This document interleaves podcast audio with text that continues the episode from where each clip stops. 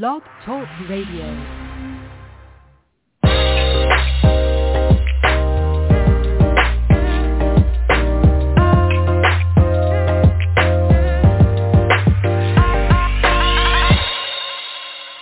Welcome to the Perkins platform. This is a solutions-oriented podcast and live radio show.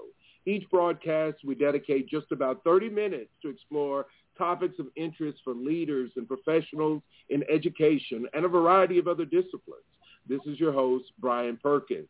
So um, a lot of you have tuned in today knowing that, um, you know, generally uh, my podcast and radio show um, is live and, and available to listen starting on Wednesdays, usually after 6 p.m.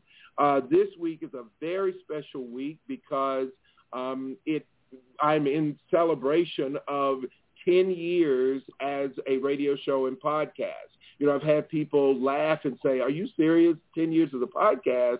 Have podcasts been around that long? Well, yeah, they have. Um, actually, uh, a little longer than 10 years, but I got in pretty early on podcasts and just kept plugging away at it. And before you know it, 10 years is here. And so this week we have a broadcast every day at 6 p.m. uh, except Friday. It's at 2 p.m. Um, so tonight I have a special guest with me, and I'm going to tell you about her in just a minute. But I'm going to tell you um, about the rest of the week uh, so that you can join in, and then I'll introduce tonight's guest. Tomorrow night we have an episode um, with uh, three special guests. Uh, the topic is Black Men Don't Cry, and it's with uh, Dr. Dennis Chambers, uh, Michael Eatman, and Dr. Victor Ferguson. Um, on Wednesday is Why Leaders Lie with uh, an author and Professor Eric Alterman. Um, on Thursday, again 6 p.m., is a panel of current school leaders from all over the country, uh, Miami, Chicago, L.A., um, uh, with uh, the topic, What's Changed in School Leadership. And finally, on Friday, we close out with a special simulcast that's going to be on YouTube Live, um, but also live radio right here, an open uh, forum on uh, educational leadership where we have uh, a live studio audience of leaders and, and aspiring school leaders um, broadcasting live from New York City. So tonight I'm here in New York City broadcasting live um, with an author and parent uh, of New York City schools. Um, she is a Amazon uh, best-selling author and has uh, written in New York Times. Uh, she wrote a book, Getting into New York City Kindergarten, Getting in New York City High School, as well as she's produced uh, a website on uh, New York City school secrets uh, focused on parents helping other parents with uh, the educational process in New York. So she's written uh, in Education Post, New York Daily News, New York Post. Um, she lives in New York City with her husband and her three children. And I'm delighted to uh, start this week uh, with an education topic um, with Alina Adams. Welcome, Alina. Thank you so much for having me, Brian, and thank you for having me celebrate your 10 years. I remember when podcasts first began a decade ago, and people weren't really sure what they were going to be, so you got in right on the ground floor. Yeah, yeah, thank you. Thanks so much. It's exciting um, and exciting to look forward. You know, I I have said to my audience over and over again that you know really I, I love having conversations with so many uh, interesting people who have written, and you are no exception. Um, I'm glad to have you on, and thank you again for agreeing to come on the show. Um, you know, there's so many things that we could talk about, and um, I, I would like to start with, you know, I know you're a parent, and and it kind of seems like that you you started out with getting in uh, to New York City kindergarten uh, probably after your experience with your kids in kindergarten, and as they've moved on through the system, looked into uh, following up with that with New York City high schools. Is that right? Well, that's exactly what happened. You're 100% correct. To back it up a little bit, my background is in writing novels and in television production. So that's what I was doing professionally. But then I had a child in New York City. My husband is a born and bred New Yorker, born and raised in Harlem. He's one of those people, you know, he believes there's probably other cities in the world, but why really test that theory? So I knew that we would be living in New York and raising our children in New York. And so sure. when we were applying our oldest son to kindergarten, he's 23 now, um, I was just stunned. I was blown away by how complicated the process was and how difficult the city and the Department of Ed made finding even the most basic information, something as simple as what school am I zoned for, much less mm. what programs does this school offer, how do I apply to this school. So after I went through the whole process with my oldest, I said, okay, parents need to know. I'm one of those information needs to be out there people. Um, I always say you can't have true school choice until you know all of your choices. True. And so because my background was in being a novelist and in television production, I had worked for ABC Sports, I'd worked for ABC Daytime, ESPN, TNT. So I had done a lot of nonfiction television production in addition to writing fiction. I said, hey, you know what fixes everything? Books. Books fix everything. So I went ahead and I wrote my first book, Getting into NYC Kindergarten, and I said, well, that's it everything I know, mm-hmm. I put mm-hmm. down in this book. I made yeah. it available on Amazon for nine ninety nine, which was the lowest I could possibly be. Um, as I said, you know, if you can't afford the book for nine ninety nine, you have problems beyond what I can help you with. Sure, so sure. for me, if your issue is trying to get into school, I wrote this book and I thought, oh, well, that's easy. It's done. I solved the problem. Right, but it right. turns out that people wanted more information. For instance, at my son's preschool, they said, well, will you come in and give a workshop? And I'd never done that before, but my, I'm always one of those say yes, you know, in the sense that right, if the universe throws you something, say yes. Yeah. So I said yes, and I came in and I did a workshop at my son's preschool and people like, well, I still have questions. Do you do one-on-one consults? And I thought, yes. And then I started hearing, will you come speak at this other preschool? And I said, yes. Yeah, and yeah. it sort of grew so much bigger. I thought, because honestly, I didn't hold anything back in the book. If I knew it, I put it down. And I also made it an electronic book, so there were links to everything, to the website where you register, to websites where you can get more information. I, I wasn't keeping anything back, yeah. but people really wanted to talk to me. And right. so it grew from there. And then my oldest got old enough where he had to apply to New York City High School. And as I like to say, getting into New York City High School makes getting into kindergarten feel like warm puppies and kittens in a basket. It is so much more draconian, so much more insane that wow. I wrote a book about getting into NYC high school. And again, will you give a workshop? Yes. You know, I go to churches. I go to middle schools. I go to um, community organizations that might be sports focused or some just anywhere where there are families that desperately need this information. I go there. So yeah. it turned out that yes, I ended up doing this because I went through all of it myself in the sense that I saw how difficult it was and I wanted to make it easier for other people.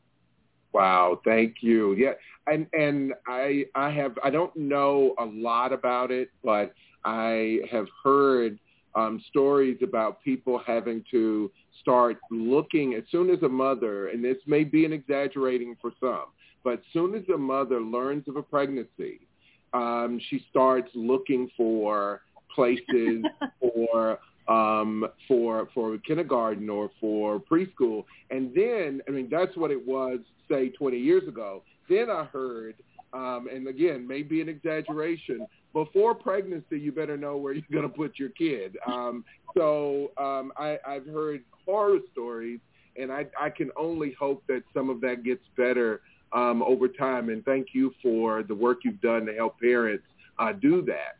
Um, and you know, well, it's a bit apocryphal. Sorry, sorry to interrupt, but I oh, was going to okay. say it's a bit apocryphal. But I will tell you that the youngest um, students that I've ever been consulted about was six months old, and wow. I did have one parent ask me when would be a good time to get pregnant. I did explain that that depends. Are you looking at public school or private school? Because the cutoffs for birthdays are different. But yeah, yeah. I will tell you this. I do recommend people start thinking about the process two years in advance if moving is on the table.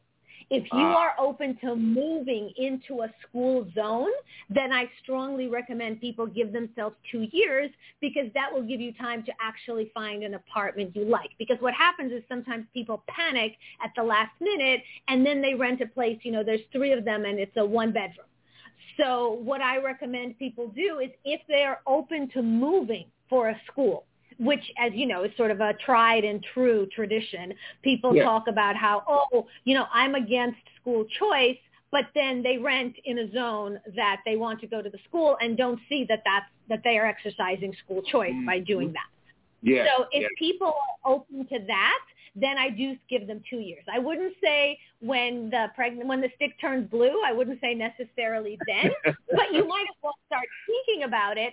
If you, for instance, like I have some people say, well, I really want to stay in Brownstone, Brooklyn. Well, you know, it can take a long time to find what you're looking for that you can afford in Brownstone, Brooklyn. So the more time you can give yourself with a school zone in mind, the better. Yeah, yeah. Well, listen, Alina, you're dating yourself because they don't have sticks that turn blue anymore. They say pregnant now or not pregnant. Oh, you know, they're digital. Okay, so- my, my kids are 23. My kids are 23. The Yes, middle one is going to turn 19 next week, and my youngest is 15. So Yes, yes, I am dating. right Uh, exactly. So, but uh, no, thank you for that. And and so um, those those are available. Those of you who are interested, thank you for the advice. Those of you who are interested, uh, the titles of those books are uh, Getting into New York City Kindergarten and Getting into New York City High School. Um, and and you might I've I've been to the website New York City NYC actually NYC And NYC School Secrets. yeah, schoolsecrets.com. Um, and so I'm I'm really interested in talking to you um, about some of your thoughts. You wrote about um, also about uh, the idea of when grades and test scores don't match. Now, some people listening in, you may be wondering, so what is that about?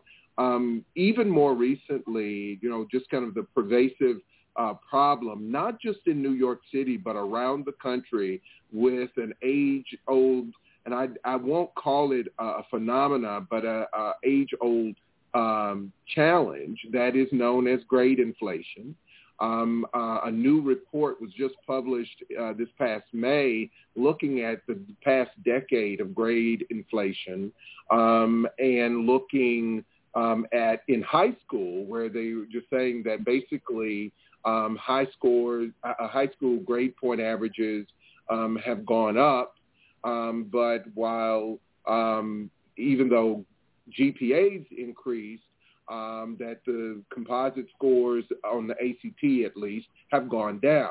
Now I know there are a lot Yeah. of people out there that say, you know, there are a lot of problems with these uh, standardized tests, and I think that even more so compounds the issue of why this is something we should be talking about is that that students are getting grades um, that don't necessarily match what they're able to do or what's being measured. So however you look at it, there's an issue there. And so um, the the report that I'm talking about is one that's uh, available. It's a, uh, for free. It's a research report. Just came out in May.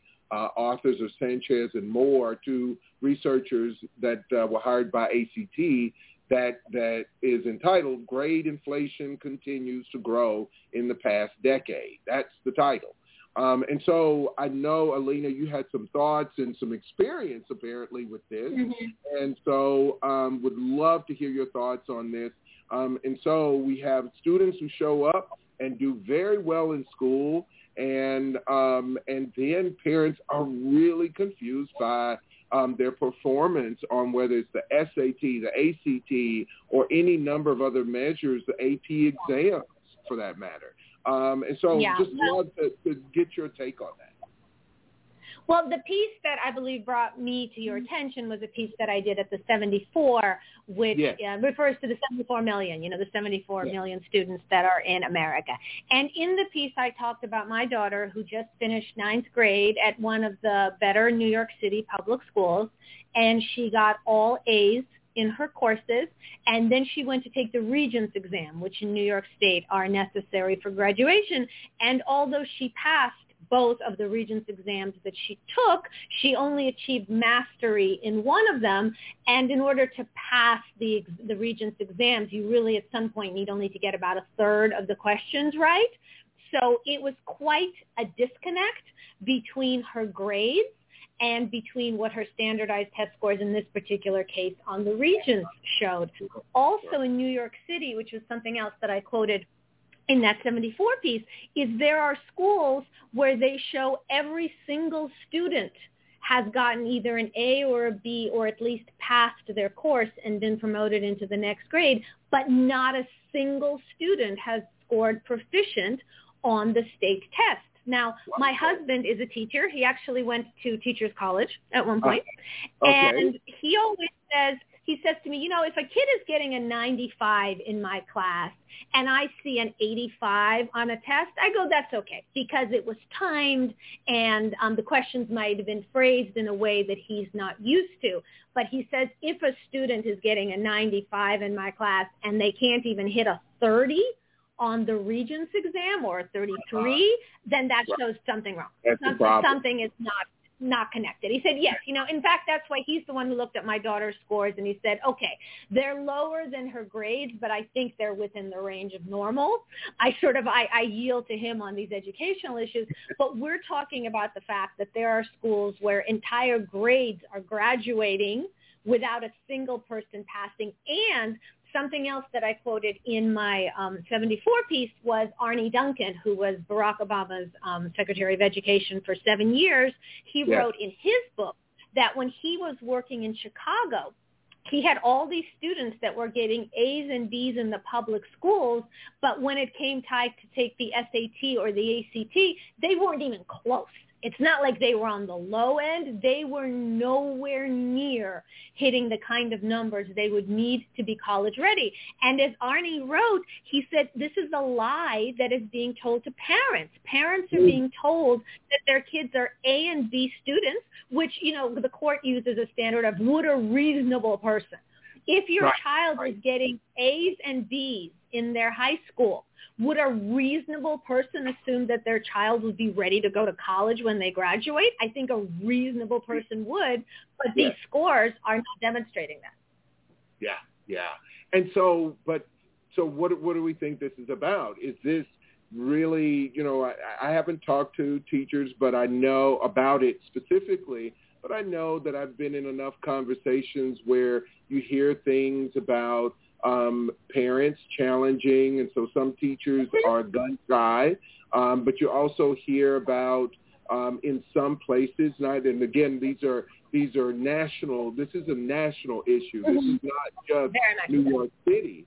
Um, but I've heard people talk about where in some places there's pressure from um, leaders in at various levels um, about grades and what have you. I know, uh, and I have the luxury of doing this at the university of saying, you know, to my Mhm. students, listen, don't don't focus on grades. You know, I've had students who come to me with A minuses and and in tears asking why did they get an A minus. Um, Mhm. but, but in some places, you know, there there are there's a lot of pressure um, on on teachers not to assign grades that are low grades. What are you hearing, Right. either from parents or other Yeah. people, about why why the grade inflation then? Why not Right. Well, two things. Th- Those are two two separate questions. After this piece ran, I got numerous emails from teachers which began with "Don't use my name" or "Keep this confidential." But I have teachers tell me tell me things like, um, "I was told by the principal I can't fail anyone, so Uh-huh. even if they don't do a lick of work, um, I have to give them at least a D. Or people uh, say, I was told you have to have this many A's in the class, this many B's, this many C's, and this many D's. So you can do that math any way you want.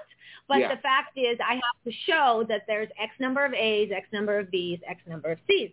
Mhm. Meanwhile, what I'm hearing from parents, and I don't disagree. There are definitely parents who are pressuring teachers. I don't want to pretend that this is only an issue from the administrative side. There's definitely teachers will tell me um, a parent will go over my head and they'll call the principal and they'll say, how dare you allow this? So I don't want to suggest that parents are not pressuring Yeah, yeah. teachers in some cases, obviously. But I also hear from parents and they say, I go into a parent-teacher conference and in New York, by the way, in public schools, those are literally three minutes apiece with each teacher. So it's not exactly like you're having an in-depth conversation. Or, but you know, some teachers will call, and I, I don't mean to suggest that that doesn't happen either. Yeah, yeah. But I speak to the teacher, and the teacher says to me, "Oh, she's doing great. She's doing terrific. She's doing A-level work. She's exactly where she should be." And then my child takes a regent or a state test or something like that, and my A student he receives a two, just as an example. In New York City, you can get a four, three, two, one. Three is uh, meets expectations. Four is above expectations. Two is below. And so Mhm. my child who is getting A's, and the teacher tells me she's doing great. She's got no problems. Got a two. And I go to the teacher and I say, I don't understand. What is this? And the teacher says to me, oh, the people judging the test, they have no idea. I see her every day. I know she's doing fine. Listen to me. Don't listen to them. But again, mm. if I can go back to my husband, the teacher, the way that he was explaining it to me, he says, yes, if I have an A student who has test anxiety or who maybe even just miss bubbles, you know, these things happen, yeah, and yeah. I see, you know, like a 75%, I'm not thrilled and I'll want to work with the student more, but that at least shows he has command of three quarters of the material. But if an A student cannot even get 33%, I mean, if you're bubbling in, statistically speaking, you should be able to guess. You should be able to do all C because everybody knows the answer is always C. So you should be able to go down and do all C for every question, and you should be able to get more, at least close to a third of the answers correct, just Yeah. guessing. Yeah. Something wrong is happening here. Yeah, yeah. Um, and and I, you know, I've had various experiences, you know, and they and they, you know, I, I've had, um, you know, teachers. Sometimes me as a parent uh, come in and ask questions about, um, you know, why one one grade or another, but more because I was looking for someone to tell me long before. I remember uh, one of my daughters, um, one of my daughters who had been um, published as a as a po uh, in a book of an anthology of poetry as an eighth grader. Uh, uh, scored, you know, was getting A's all in middle school at one of the top middle schools in the state in Connecticut, and um, and got to ninth grade, and as a lot some kids do, ninth grade is a is a tough year of transition, and about um, a week and a half before uh, grades are coming out, I get a call that um, she's in danger of failing um, ninth grade English. And I want to know why, or more importantly, how is that even possible?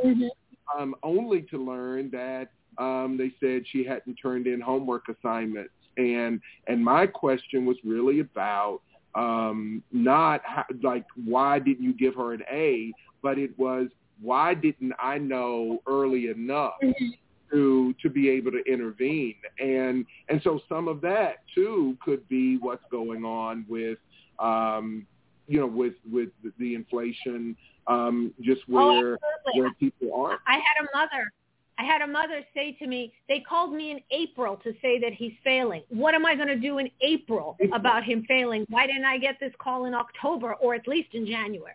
yeah yeah uh really really tough um and so what are your what are your recommendations to people about this i mean you know i know um w- these scores often come out much later after Mhm. the test has been taken though right you know Yeah. so they- No, they- they're very much so. yeah, they don't come back, you know, in a matter of weeks. Um, I think they've gotten better over the years, and it doesn't matter. I mean, I know in New York City, but it doesn't matter where you are. I know some places where the students take the test in the spring, and parents don't know, kids don't know until in the fall when you know that Yes. here's the, here's the That score. definitely happens. Yeah, yeah. So no, what, that what, that definitely happens. Well, one of the things that I always talk about test scores when I talk to parents about schools, I say test scores don't tell you everything, but they tell you something. They're one data point. And the fact is you really need to hold the schools accountable in the sense that you, here's the thing, you can't keep being sort of brushed off with, oh, those tests are flawed. Those tests, the, num, uh, the numeric way that they're calculated are flawed. I see your child in the class every day. I am the top arbiter uh, of how they're doing you can't you can't just be compliant with that unless of course you're fine with that. And the fact is i have some families who deliberately choose you know schools with the progressive pedagogy where in fact students are encouraged to opt out to not take the test and if you're fine with that just understand that that's what it is i have so many families that i worked with who were ecstatic about the fact that their child was in a school that defined itself as progressive and that, you know, cultivated a joy of learning and it was student directed until they woke up one morning and found out their third grader couldn't read. They wow. went to the teacher and the teacher said, oh, she hasn't expressed an interest in reading yet. When she does, we'll be there to support her. So you have one of two things here. Either understand that's what you're getting into and uh-huh. be prepared for the fact that your child in third grade might not be interested in reading or look at a school where there's more accountability when it comes to the test scores because while your own individual child's test scores might not be ready until four months later, you can look at is this a school that tends to produce high test scores, which means this is how their pedagogy is oriented. Mm-hmm. And if mm-hmm. that's what you want, you should do that. And if you want something else, just um, as I like to say, the rules apply to everyone, not just you. Because right. I have so many people who love everything that a school uh, says until somehow it's negative towards them. Like they love the progressive ethos until their child isn't reading in third grade. Or conversely, they love the high scoring uh, charter schools like say at Success Academy, but they don't like that that comes with a lot of homework and a lot of test prep. So uh-huh. my main thing to tell parents is when you're choosing, and here's that word choice again, a school, you have to buy what they're selling. No yeah. school is trying to trick you into sending your child to a school that does something opposite from what they claim. So if you want a school that gets kids ready for the state test, you have to see the accountability and you have to be willing to do the work because it means, you know, test prep and worksheets coming home and parents being expected to work with their kids. Or if you want a school that is very proud of their low test scores. I have had people say, this school shows, you know, that my child is not a cookie cutter child. This is not yeah. a cookie cutter school and they're not treating her like she's a cog in a machine. Fabulous that that's what you want. That's what you should be able to have. But don't completely lose it when it turns out that their child is not performing as well on standardized tests as maybe you would like to be. So the most important thing is I do, you sort of asked what can be done and I turned it back on the parents because as a parent myself, I know I can't march into a school and change a school. I keep quoting my husband, but he says, remember, anytime you work in a school, you're working to change things for other people's kids because by the time whatever you're working on to happen happens, your kid will be gone. Sure, so, sure. but as a parent, when you are choosing the school, you have to be prepared for both sides of it. Do you want a school that focuses on test scores or do you want a school that focuses on something else with the understanding that, yes, you might not have the test scores. And when she sits for the SAT or the ACT, understand that because you weren't looking or paying any attention to test scores up to this point, nothing magic's going to happen. If your child has not been scoring as competent um, up on state tests, they're not going to sit down for the SAT and suddenly become a savant at taking standardized tests. It's yeah. a skill like anything else. Sure, sure. Well, uh, fascinating. You know, I, I also, while we have just a, a couple more minutes, I wanted to get your thoughts you know, um, also in the news, um, we've heard people say, "Oh, it's coming." They're, you know, these universities are not going to um, look at test scores anymore, um, and it's coming, and it, and so it almost seems like it's here now um, because Um, I, I just read, um, in, and this was a, a few months back, that more than two-thirds of colleges and universities aren't going to require the SAT mm-hmm. uh, for for the 22 admission cycle. And so that and that includes some elite institutions like Harvard and Stanford and and the University of California. I know has dropped um, SAT permanently as an admission requirement. So I'd love well, nothing, to... nothing permanently. There's one thing we know: um, permanently by one can be permanent yeah. by another. But yeah, that's true. That's yeah, true. but here's here's the thing though. First of all, um, my middle child has just been through the college process, and for sure I can tell you that you know your Caltechs, your Harvey Mudd, and your MITs are not dropping test scores. Not the more math and engineering focus. So uh-huh. we're talking more about the liberal arts universities. But here's the thing though. That means that the personal statement, the essays, all of uh-huh. those things are going to become much, much more important. And here's yeah. the fun fact. Everybody's talking about equity the people who can afford a writing coach, an admissions consultant who's going uh, to uh, work with them on their statement are much wealthier and much more elite than the people who sit down with an SAT prep book and really grind through it. So if what we were trying to do is if we if we were trying to control for the effect of you know tutoring and big money by getting rid of the standardized test, we've actually swung in the completely wrong direction. because guess yeah. what? Most people can learn how to answer a um, standardized test question. Writing an essay is a lot harder. And I say this as a writer. I say this as someone who reads things that kids write. There are kids who are very good at standardized tests who are terrible writers because a lot of schools don't teach writing per se. They certainly don't teach grammar and other things. So yeah. if this is an equity push, I don't see how it's doing anything but the exact opposite. Wow. Yeah. Thank you for that. Um, and an excellent point. Um, and and I'll tell you, um, you've given me and I'm sure people listening in a lot to think think about here, especially um, as we talk, we've we've talked a lot about the equity question here um, on this mm-hmm. broadcast. So um, as I told you before we started, and you agreed that uh, 30 minutes goes by so fast. we're we're already at 32 minutes. So um, I uh, want to tell you, I really appreciate you coming on. You've added to me, and I'm sure everyone who's eavesdropping on our conversation today um, have benefited greatly. And so um, I know you're in New York City. If our paths cross, I uh, look forward to talking to you again. But until then, um, again, thank you for being on the show. Go well and stay well. Thank you so much for having me.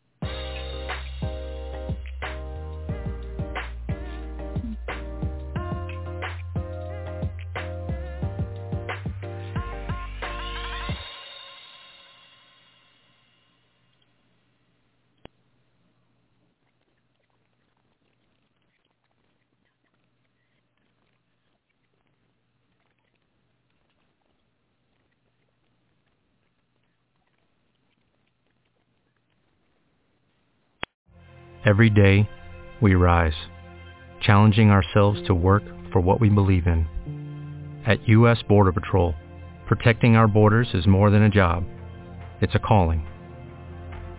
Agents answer the call, working together to keep our country and communities safe. If you are ready for a new mission, join U.S. Border Patrol and go beyond. Learn more at cbp.gov/careers. Join us today during the Jeep Celebration event. Right now get 20% below MSRP for an average of 15178 under MSRP on the purchase of a 2023 Jeep Grand Cherokee Overland 4xE or Summit 4xE. Not compatible with lease offers or with any other consumer incentive offers. 15,178 average based on 20% below average MSRP from all 2023 Grand Cherokee Overland 4xE and Summit 4xE models in dealer stock. Residency restrictions apply. Take retail delivery from dealer stock by 4-1. Jeep is a registered trademark.